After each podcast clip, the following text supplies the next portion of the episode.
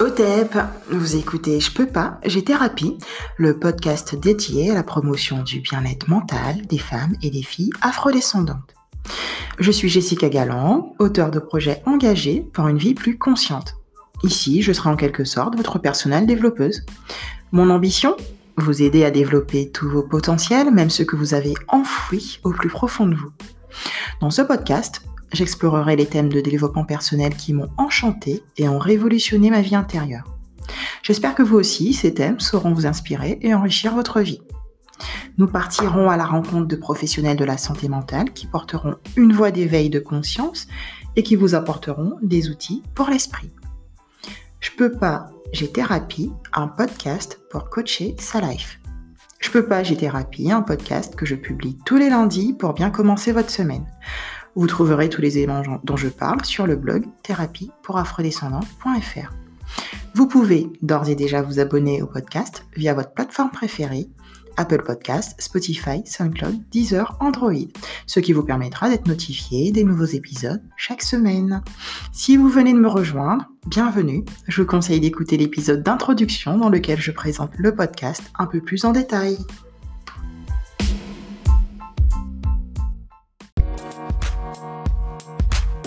Je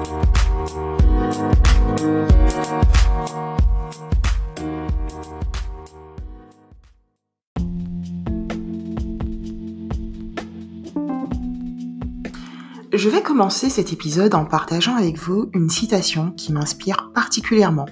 C'est une citation de Frida Kahlo. Alors, pour moi, euh, Frida Kahlo n'est pas simplement euh, une artiste, mais c'est aussi une femme résiliente, une femme forte, avant-gardiste, libérée, qui s'est engagée pour l'émancipation de la femme mexicaine et la défense des droits des opprimés. Euh, je pense qu'il est intéressant de voir combien l'art a été pour elle un moyen d'avancer, euh, d'apaiser ses souffrances euh, et d'exprimer tous ses sentiments. Frida Kahlo disait à propos de ses autoportraits Je ne peins jamais de rêve, je peins ma propre réalité, ou encore Je suis ma propre muse, le sujet que je connais le mieux, le sujet que je veux améliorer. C'est cette deuxième phrase qui résonne particulièrement en moi, car c'est exactement ce que je me dis à mon propre sujet.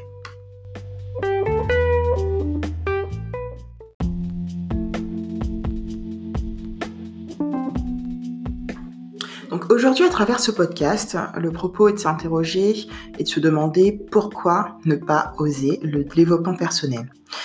Mais avant de se décider à embrasser à pleine bouche le développement personnel, je pense qu'il est nécessaire de faire un point hein, sur euh, ce qu'est le développement personnel et sur ce qu'il n'est pas.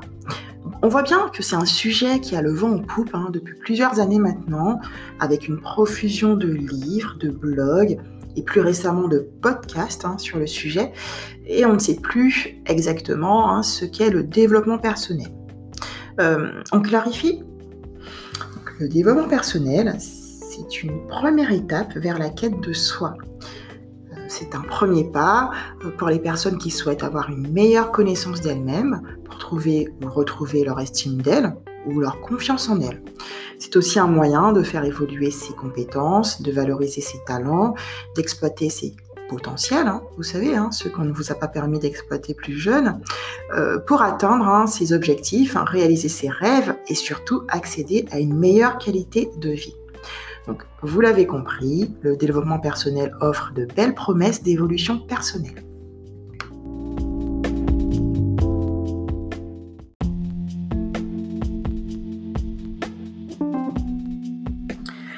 Qu'il est assez difficile euh, de trouver une définition précise et unique au développement personnel. Euh, mais ce qui semble être le fil conducteur, c'est la volonté d'effectuer un travail sur soi, de se réaliser hein, pleinement, d'être bien en soi, de progresser vers les objectifs que l'on s'est soi-même fixés. Je pense qu'en cela, le développement personnel est une démarche d'auto-construction où la personne prend en charge de façon euh, volontaire euh, son propre perfectionnement, soit euh, en autonomie totale, par le biais de lecture, d'écriture, de réflexion, soit en, faisant, en se faisant accompagner dans le cadre d'un coaching personnel, dans, le cadre d'un club de perfectionnement, etc. vous l'avez compris, le développement personnel offre de belles promesses d'évolution personnelle.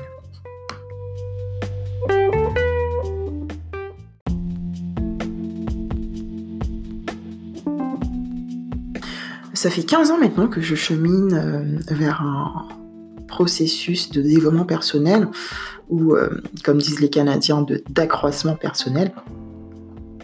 Et donc, alors que je n'avais que 22 ans, j'ai rencontré un jeune homme qui, à l'époque, était représentant chez Herbalife. Non, non, c'était pas mon petit ami, hein, c'était juste une connaissance.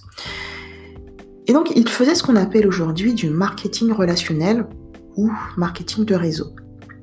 Il voulait me recruter dans son équipe afin de devenir représentante Herbalife, de manière à ce que moi-même je recrute des distributeurs ou des consommateurs des produits Herbalife. Donc ça fonctionnait sur un système pyramidal. Donc à l'époque, je lui avais expliqué que j'étais loin d'avoir un relationnel et une communication fluide et que je ne, me sentais pas du tout capable de faire ça. Il m'a répondu Toi, tu as un sérieux problème de confiance en toi, euh, mais je pense que je peux arranger ça. Donc, moi, curieuse, je lui demande Mais comment? Et il me dit euh, Écoute, je vais te conseiller euh, quelques livres. Il me dit Là, je pense que dans ton cas, on va d'abord développer tes compétences relationnelles et euh, afin que tu comprennes quels sont les leviers que tu dois activer pour communiquer efficacement avec les autres. Et ensuite, tu commenceras à avoir confiance en toi. Ok, j'étais plutôt sceptique. Il m'a dit, je te conseille d'acheter le livre Comment se faire les amis de Dale Carnegie. Le titre m'a fait sourire. Je me suis dit, bon, soit, hein, pourquoi pas. Le livre coûte 6 euros. Qu'est-ce que j'ai à perdre? À le lire. Donc je me rappelle que quand je lisais le livre dans les transports, je cachais la couverture euh, parce que j'étais, euh, je, me demandais ce que les gens penseraient de moi s'ils me voyaient lire un livre avec un tel titre.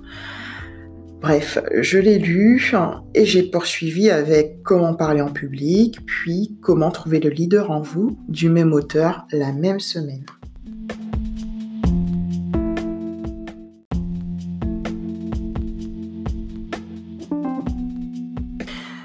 Alors en fait, j'ai relu une bonne dizaine de fois avec le même enthousiasme Comment se faire des amis. C'était vraiment devenu mon livre de chevet.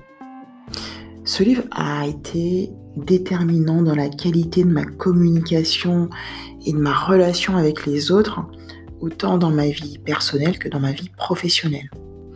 Je pense que je vais consacrer un podcast entier à ce livre, euh, tant il m'a permis de développer mon intelligence relationnelle et a effectivement euh, eu un impact important sur la façon euh, dont j'ai par la suite géré mes relations avec les autres. Donc après cet épisode de lecture intense, hein, des grands classiques de Dale Carnegie, je n'ai de cesse de m'intéresser au développement personnel. Non mais sérieusement, comment ne pas céder euh, à l'appel de thèmes tels que apprendre à accueillir ses émotions, libérer sa créativité, réaliser pleinement ses potentiels Faut dire que à l'époque, c'était pas si évident en même temps parce que le développement personnel n'était pas bien vu. Si aujourd'hui un Français sur quatre possède au moins un livre de développement personnel dans sa bibliothèque, à l'époque les gens ne s'intéressaient pas du tout au développement personnel euh, et ils voyaient davantage les gens qui s'intéressaient à ça comme des illuminés. Euh, juste une précision, c'est vrai que dans le contexte, euh, ça, se comprendra mieux, il y a 20 ou 30 ans de cela, les auteurs qui écrivaient des livres de développement personnel c'était des gourous hein, venus d'on ne sait où et qui essayaient d'embrigader les gens dans un truc plutôt sectaire ou douteux.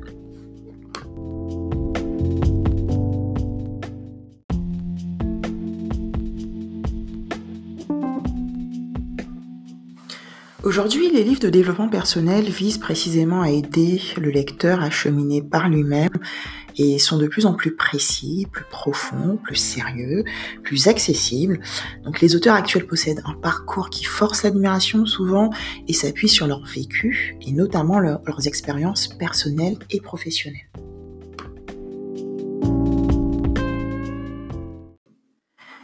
Gère ta vie, ne la subis pas. Mon nouveau credo est né. J'ai découvert le développement personnel à une époque où j'avais eu des déboires amoureux, des désillusions. J'avais été arnaquée par un petit ami escroc. Une époque où j'étais une jeune adulte qui se cherchait après une rupture douloureuse avec un petit ami violent. Ouais, je sais, je les ai cumulés. Un petit ami escroc suivi d'un petit ami violent et la question que je m'étais posée à ce moment-là, et qui a résulté d'une brève thérapie, était pourquoi j'attirais des mecs pas fréquentables? À cette époque-là, j'avais l'impression de subir ma vie, et à partir de ce moment-là, j'ai compris que je pouvais prendre ma vie en main et décider de la vivre autrement. Donc mon credo était né, gère ta vie, ne la subis pas. J'ai donc fait le point hein, sur ce que j'avais envie de développer dans ma vie, et j'ai choisi différentes façons d'aller à ma rencontre pour devenir une meilleure version de moi-même. Parce qu'en définitive, c'est ça hein, le but du développement personnel. C'est s'améliorer, c'est euh, acquérir un, mindset de, développement, c'est devenir vraiment la meilleure version euh, qu'on souhaite pour soi. En ce qui me concerne, je me rappelle m'être dit à l'époque, non mais Jessica, il y a du travail pour toi ça va être compliqué. Et ma démarche était simple à l'époque. Je voulais juste devenir une meilleure personne. Je voulais juste développer les compétences que je n'avais pas. Par exemple, j'avais du mal à exprimer mes opinions. Si j'avais une opinion qui différait de mon groupe, je préférais ne pas l'exprimer euh, pour ne pas être mise à l'écart ou pire, être jugée. Donc j'ai commencé à chercher des livres qui parlaient d'affirmation de soi et j'en ai trouvé plein. J'avais également une folle envie euh, d'être à l'aise en public. J'étais ce qu'on appelle couramment quelqu'un de timide. Je me suis donc dirigée vers des livres et des exercices qui me permettaient de développer mes compétences sociales et relationnelles, telles que le théâtre et le chant. Donc j'ai fait du théâtre, et ma première représentation théâtrale a été juste énorme, une vraie réussite. Puis, qui l'eût cru? Mes collègues m'ont félicité, ils m'ont dit que sur scène, ils m'avaient pas reconnu, que j'étais époustouflante et que j'avais l'air si sûre de moi. À la fin de la représentation, vous voulez savoir ce que je me suis dit et comment je me sentais? Je me sentais réellement puissante. Et donc, il y a vraiment eu un avant et un après. Alors, vous voyez cet épisode plutôt comme une introduction au développement personnel. Donc, je vais vous proposer quatre manières relativement simples et accessibles pour aborder le développement personnel. Alors, on va commencer par un roman pour se sentir inspiré. Depuis quelques années, je me suis tournée vers des romans de développement personnel. Je trouve que distiller des principes de développement personnel à travers une histoire romancée est très accessible et vulgarise la discipline. On s'identifie allègrement à l'héroïne ou euh, au héros dans lequel on se retrouve et qui nous inspire. Le genre romanesque permet de visualiser les effets des outils de développement personnel sur le quotidien et ça devient moins théorique. On se sent inspiré par euh, l'héroïne qui, quelque part, nous ressemble un peu. Alors, le premier roman qui m'a inspiré s'appelle Les dieux voyagent toujours incognito de Laurent Gounel. Donc, le résumé, euh, c'est Alan, un jeune parisien, qui est prêt à se jeter du haut de la tour Eiffel. Il ne lui reste plus qu'un pas à faire pour aller décorer le parvis de la Dame de Fer. Un inconnu l'encourage à faire ce pas et le met même au défi de le faire. Bon, alors qu'il n'assume plus son geste, il démarre une relation assez étrange avec cet inconnu mystérieux qui finira par le guider à la découverte de la richesse du caractère humain et des possibilités qu'offre le développement personnel. c'est assez délicat de résumer le livre sans dévoiler l'intrigue, donc je vais m'arrêter là. Mais sachez que cette histoire nous plonge dans l'atmosphère envoûtante d'un été parisien et euh, vous amène à réfléchir hein, sur vous-même, euh, sur ce qui peut vous permettre de dépasser vos inhibitions, vos peurs, vos conditionnements pour sortir du chemin tout tracé de votre vie lorsqu'elle ne vous apporte pas pleinement satisfaction. L'idée principale hein, de ce livre, euh, ce livre met en scène à travers le parcours du personnage différentes étapes de l'affirmation de soi et du développement personnel. Vous voulez mon avis sur le roman? Je trouve qu'il véhicule un vrai message euh, pour qu'on puisse se dépasser et dépasser nos peurs. Vous voyez un peu toutes les petites peurs qui nous empêchent d'avancer et qui finalement ne sont pas grand-chose. C'est un roman qui a provoqué de nombreux déclics en moi. Je me suis réellement reconnue dans le héros à travers quelques anecdotes cocasses. Vraiment, je recommande ce livre à toute personne qui souhaite débuter le développement personnel en douceur.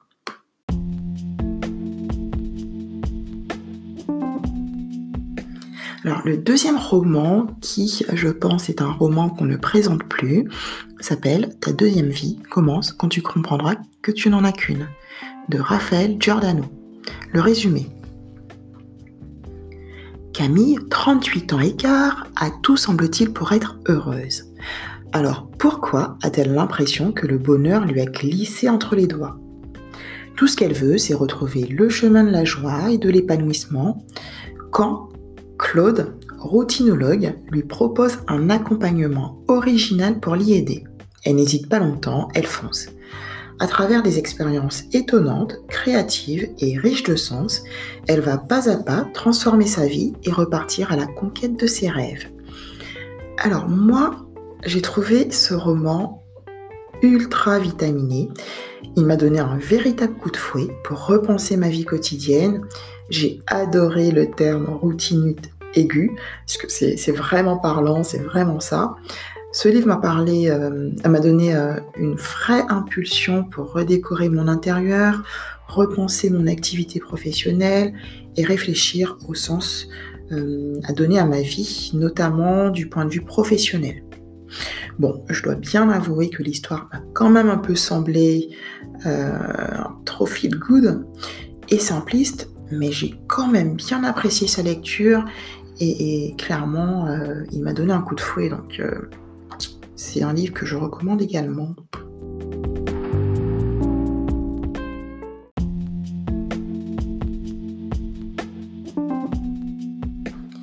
Deuxième façon d'aborder hein, le développement personnel euh, serait pour moi de se reconnecter à la nature.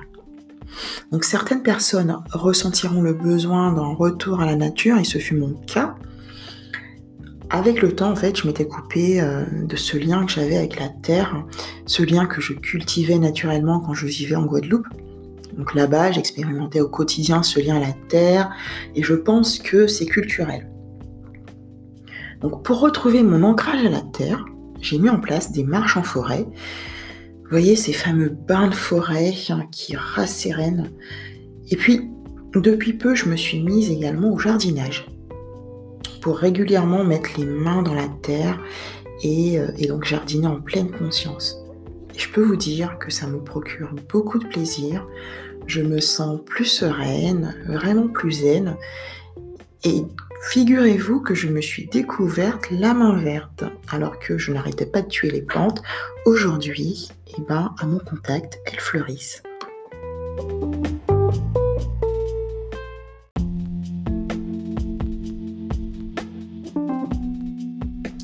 Alors la troisième façon d'aborder euh, le développement personnel, c'est à travers également la méditation.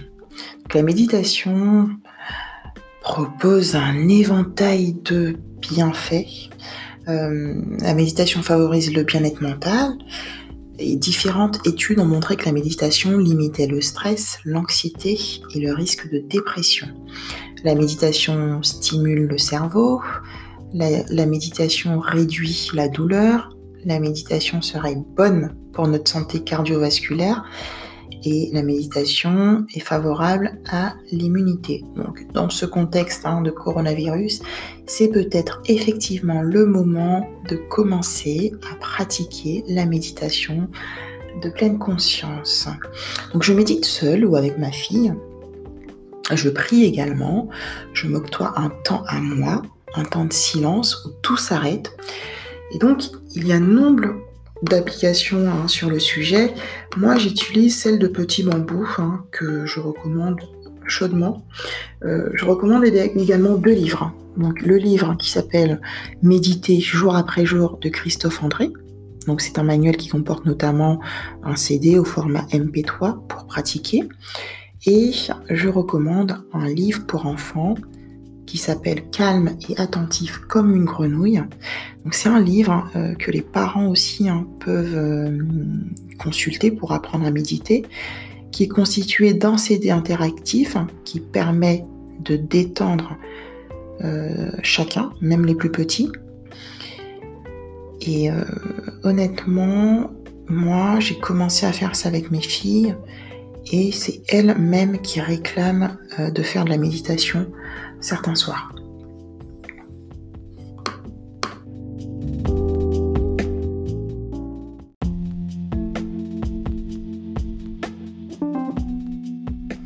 Bon, la quatrième manière d'aborder le développement personnel est sans doute la plus simple et de faire du sport. Donc le sport, ça aide clairement à évacuer le stress et ça rend heureux. Ça rend heureux grâce à la production, enfin à la stimulation des endorphines qui est l'hormone du bonheur. Euh, je pense qu'on se sent vraiment mieux quand on pratique une activité sportive. Après, à chacun son activité sportive. Certains iront s'inscrire à un premier cours de yoga, d'autres feront du vélo, d'autres encore de la natation, euh, du jogging, bref, le tout est de bouger.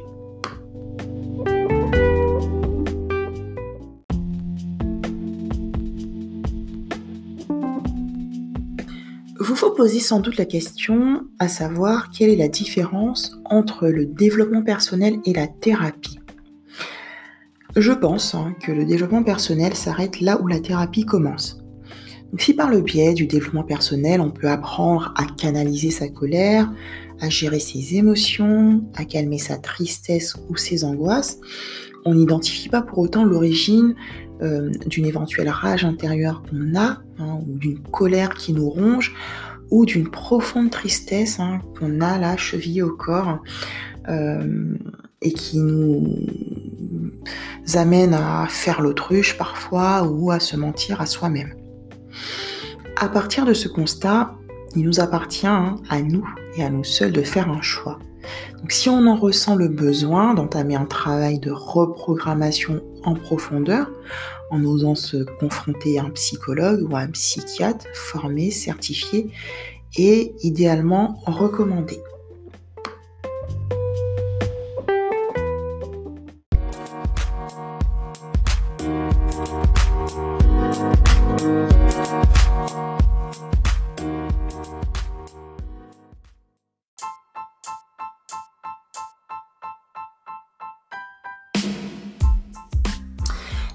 Ainsi que l'épisode numéro 3 du podcast Je peux pas, j'ai thérapie se termine.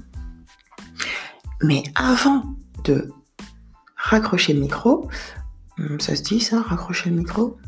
Bon, avant de partir, je vais vous poser une question. Et vous De quelle manière investissez-vous dans votre développement personnel? N'hésitez pas à me laisser vos commentaires euh, sur Instagram, sur mon site internet thérapie pour afrodescendante.fr. Bref, là où ça sera possible, mais si vous souhaitez en discuter avec moi, je suis ouverte. Voilà, en tout cas, je vous dis de prendre soin de vous et de vos proches surtout en ces temps troublés, de sortir le moins possible, vraiment quand c'est nécessaire. Voilà. Prenez soin de vous. À très vite.